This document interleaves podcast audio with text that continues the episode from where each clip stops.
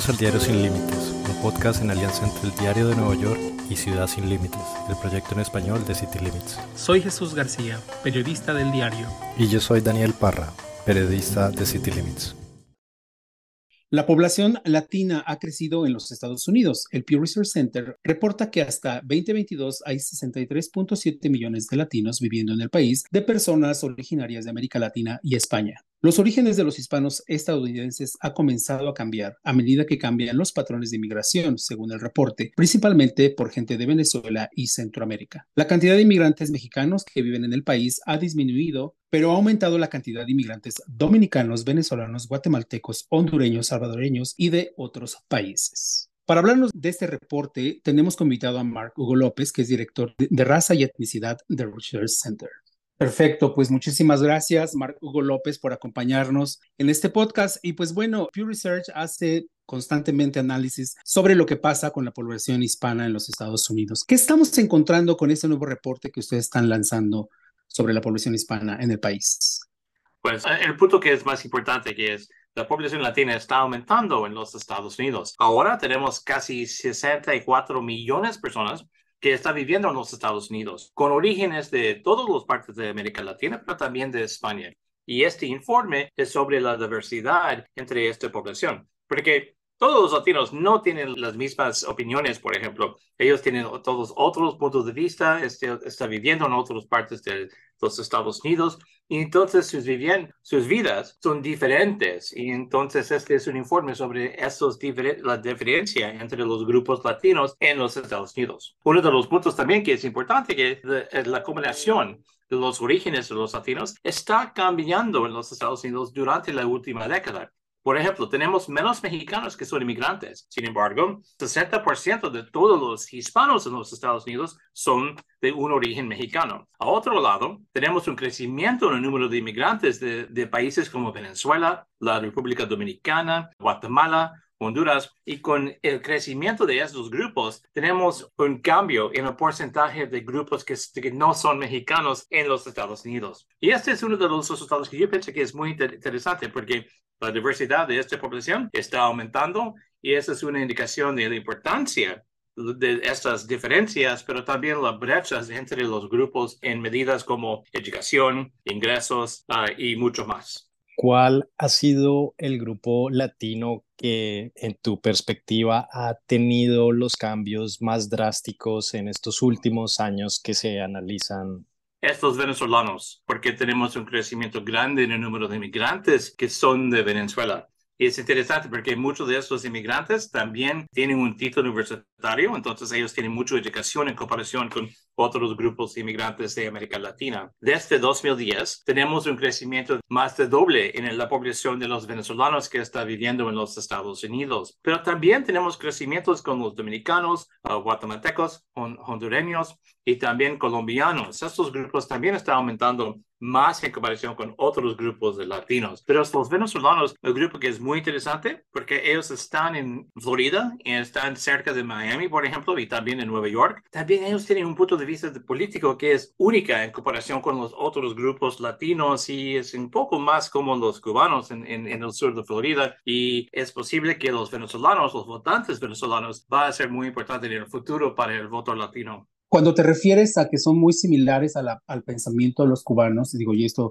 entiendo que ustedes manejan mucho dato, estamos viendo una inclinación en las estadísticas que incluso ustedes han revelado y los estudios que hacen, que los cubanos estadounidenses tienden más a ser republicanos. ¿Estaremos viendo una tendencia similar en ese sentido o es muy temprano para, determinar. Es un poco temprano para los venezolanos, pero otros estudios de otros grupos indican que sí, el porcentaje de los votantes venezolanos que dicen que ellos se, se identifican o se inclinan al Partido Republicano es más como los cubanos en comparación con los mexicanos, que tienen un, un punto de vista que es más como a los demócratas. Sin embargo, hay otros grupos también que tienen una conexión con los republicanos más en comparación con los mexicanos. Por ejemplo, es posible que los dominicanos y también otros grupos en el sur de Florida que tienen un punto de vista que es más como los republicanos, porque los republicanos ganó el voto latino en Miami, pero también en Orlando con muchos puertorriqueños y es interesante porque es que vamos a hacer más cambios en el voto latino, particularmente en Florida.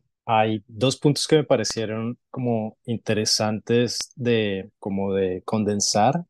El primero es que ustedes analizan como el conocimiento o qué tan fluidos son los distintos grupos de latinos en inglés. Y además, dentro de las varias categorías que tienen, tienen otra sobre qué tantos son ciudadanos. ¿Nos podrías contar como un poco de estas dos categorías que hay como diferencias como bastante grandes entre esos grupos que encabezan quienes son como más fluidos en inglés, pero al mismo tiempo es distinto cuando se habla de quienes son ciudadanos.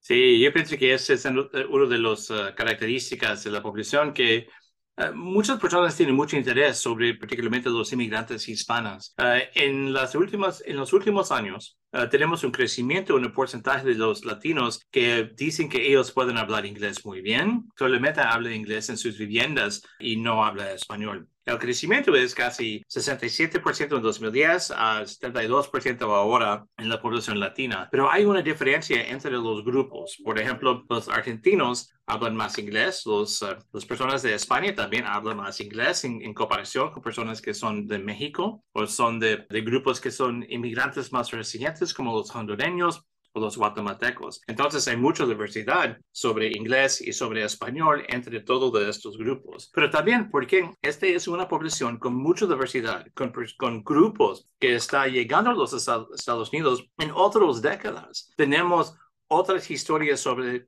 la ciudadanía estadounidense entre estos grupos. Los mexicanos, muchos tienen ciudadanía de los Estados Unidos, sin embargo, hay muchos, hay millones que pueden obtener la, ciudadanía estadounidense, pero ellos no, ahora no tienen la ciudadanía. En el caso de otros grupos como los guatemaltecos o los hondureños, el porcentaje con la ciudadanía estadounidense es menor en comparación con los cubanos o grupos que tienen más tiempo aquí. Y en realidad los puertorriqueños son, son estadounidenses y entonces casi todos los puertorriqueños tienen ciudadanía estadounidense porque es parte de su vida en los Estados Unidos.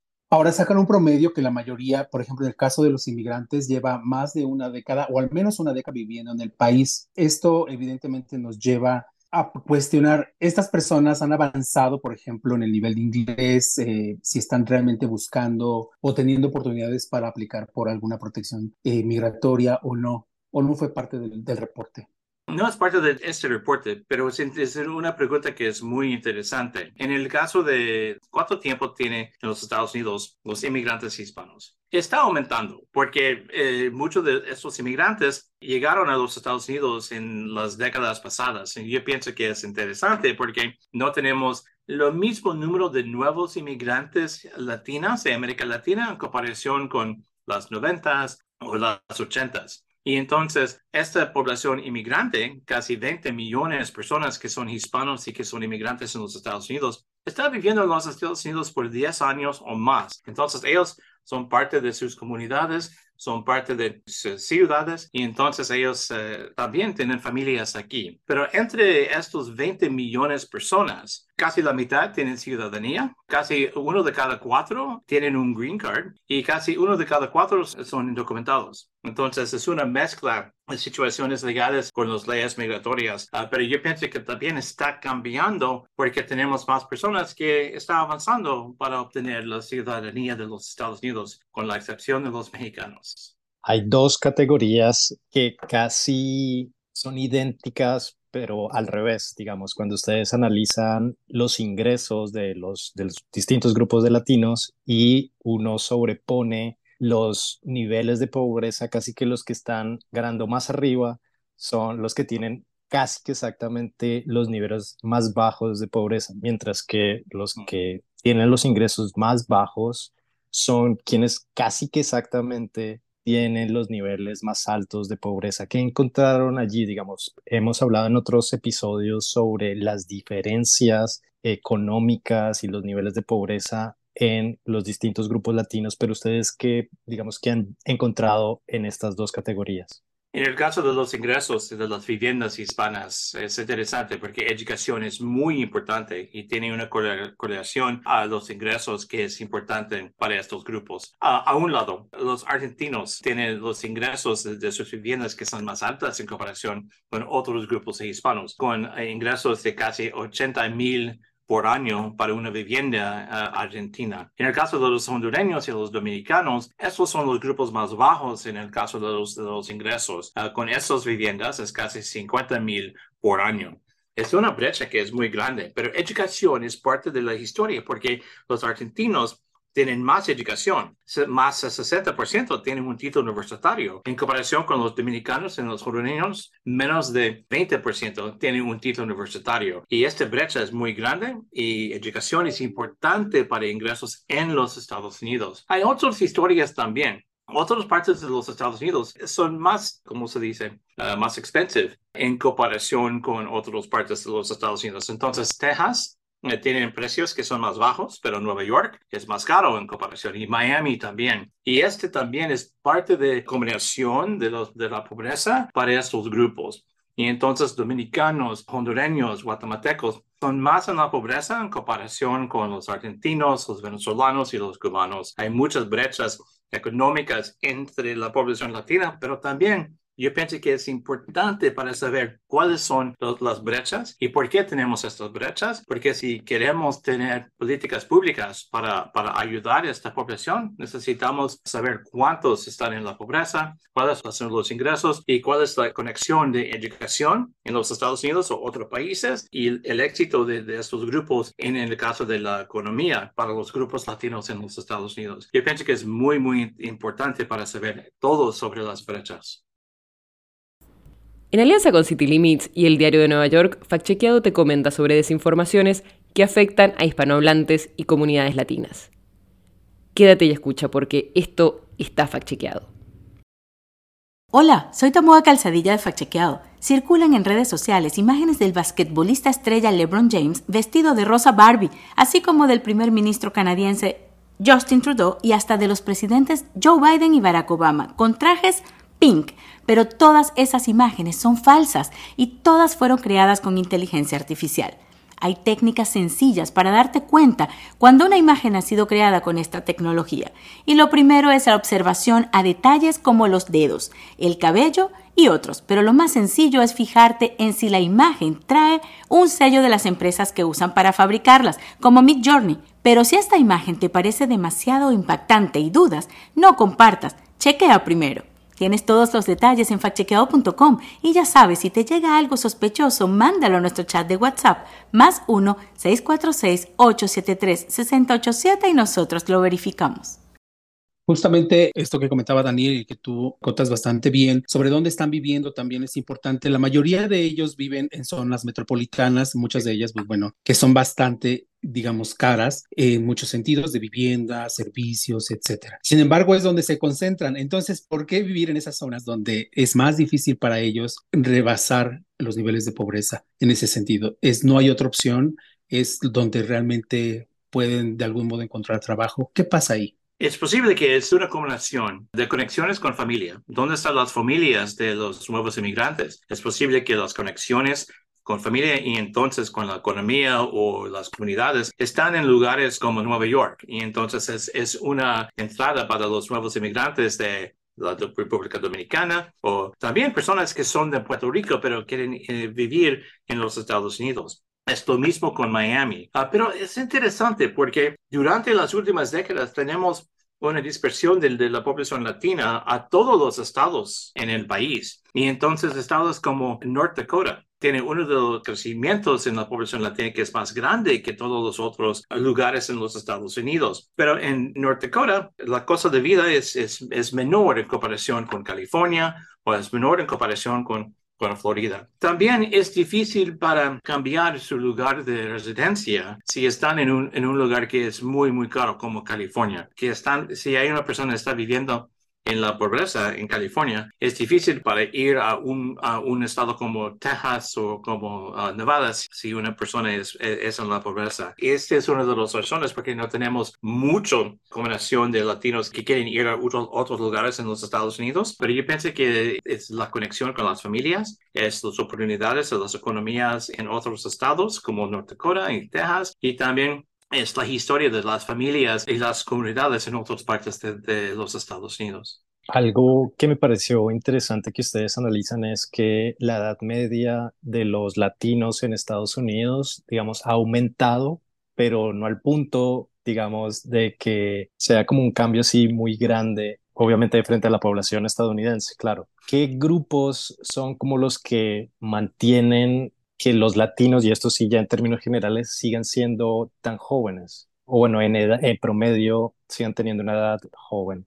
Sí, en comparación con la población estadounidense en general, la población latina es más joven. La edad promedio es menos de 30 años y entonces el futuro del país y el futuro de este grupo es importante para el país porque vamos a tener más jóvenes eh, que están trabajando en, en el mercado laboral de los Estados Unidos. En el futuro vamos a tener más jóvenes que están en los colegios y las universidades de los Estados Unidos. Pero también es interesante porque ¿quiénes son los jóvenes latinos? No son inmigrantes, muchos son jóvenes, muchos son niños de padres que son inmigrantes. Y entonces tenemos un crecimiento en la segunda generación y también un crecimiento más grande en el, número de latinos que son de parte de la tercera generación. Estos son personas que nacieron en los Estados Unidos con padres que nacieron en los Estados Unidos. Ellos hablan inglés más que español y también es posible que uno de los padres de, de esta población son personas que no son latinos. Entonces tenemos una mezcla también de latinos que es con un latino y también una persona que no es latino. Y entonces ellos tienen niños y los niños tienen identidades de otros grupos, no solamente de un grupo latino. Yo pienso que el futuro de este país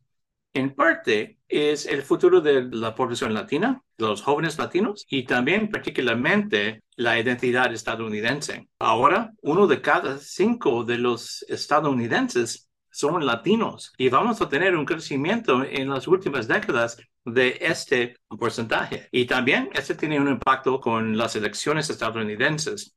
Ahora casi 15% de los votantes elegibles en los Estados Unidos son latinos. Hay más latinos que pueden votar en comparación con los afroamericanos, pero los votantes latinos son más jóvenes. Y los votantes jóvenes no ah, votaron como los otros grupos de estadounidenses. Entonces, el impacto del voto latino, el impacto de los votantes latinos es menor en comparación con su porcentaje en la población. Sin embargo, en el futuro yo pienso que vamos a tener un crecimiento en el votantes latinos y también el porcentaje de votantes que son latinos y entonces un impacto más grande, pero es un parte del futuro y no es de las últimas elecciones.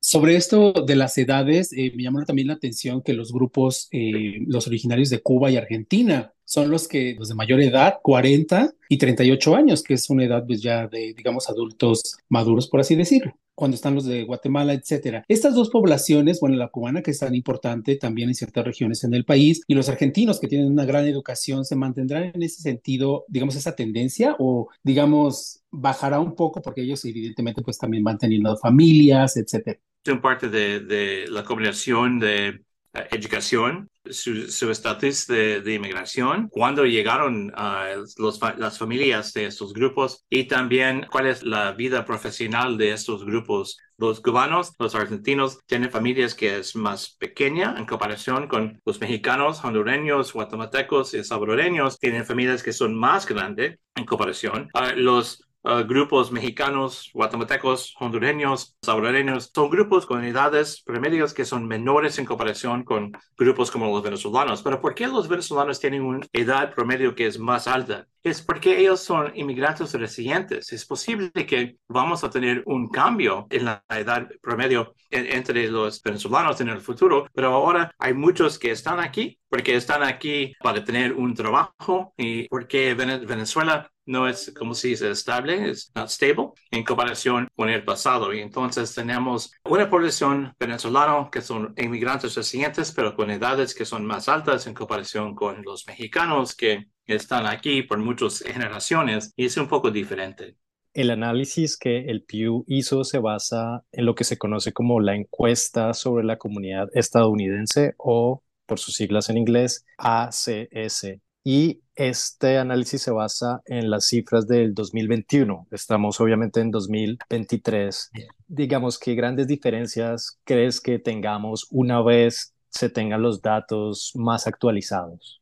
Pues eh, para tener un informe como esto con un análisis que es muy grande, con muchos aspectos, pero también es de los datos del Bureau del Centro del gobierno federal, necesitamos esperar para nuevos datos. Ahora los datos más recientes son de 2021. Vamos a tener datos de 2022 en casi noviembre o diciembre. Entonces, hay un, como se dice, hay una brecha entre el año y también cuando los datos de este año están disponibles para eh, investigadores como yo o como el Pew Research Center. Pero el Pew Research Center también tiene informes, informes y, encuestas de la población latina que son más recientes. Y vamos a tener una encuesta en este año sobre las opiniones de los latinos sobre muchos, muchos eh, asuntos, como cuáles son los asuntos más importantes para la próxima elección, pero también cuáles eh, son sus, eh, sus opiniones sobre temas como el aborto, temas como Latinx y Latiné. Yo pienso que hay muchas oportunidades para obtener recientes información sobre la población latina, pero en realidad el censo tiene los mejores datos para un perfil como esto de este informe. Entonces, ¿cuántos son de los otros grupos latinos? ¿Cuántos son argentinos? ¿Cuántos son ah, dominicanos? Los datos del censo tienen los mejores datos. Que si queremos ah, saber más sobre las actitudes o las opiniones de los latinos, necesitamos una encuesta como el Pew Research Center. Y en el caso de la elección, yo pienso que vamos a tener mucho interés de este grupo porque con los últimos años y las últimas elecciones y el apoyo para los republicanos en las últimas elecciones, hay mucho interés entre los analistas de, de la política estadounidense para saber más sobre este grupo. Si el voto latino es un swing vote, si el voto latino es un grupo para los demócratas, solamente los demócratas, o es un, una otra historia. Yo pienso que la diversidad de este grupo es, un poco parte de la historia del voto latino. No somos un grupo con los mismos puntos de vista, somos un grupo con muchos puntos de vista sobre asuntos que son importantes en otras partes del, país, pero también asuntos que son importantes con otros grupos como los cubanos o venezolanos o mexicanos, pero también con asuntos que son importantes por personas que son jóvenes. Estos aspectos indican que vamos a tener un voto latino que es muy diverso y también es muy interesante ah, porque no sabemos cuántos latinos va a apoyar un candidato como Donald Trump, si Donald Trump es el candidato para los republicanos o Joe Biden. El apoyo para Joe Biden entre los latinos está cayendo durante los últimos eh, meses y yo pienso que ahora los latinos no tienen un punto de vista eh, muy positiva sobre los demócratas, pero es más positiva en comparación con los republicanos. Los dos partidos no tienen conexión fuerte con la población latina en comparación con el pasado, con Barack Obama o George Bush, pero ahora es posible que este es un voto que es, como se dice, es up in the air en comparación con los afroamericanos.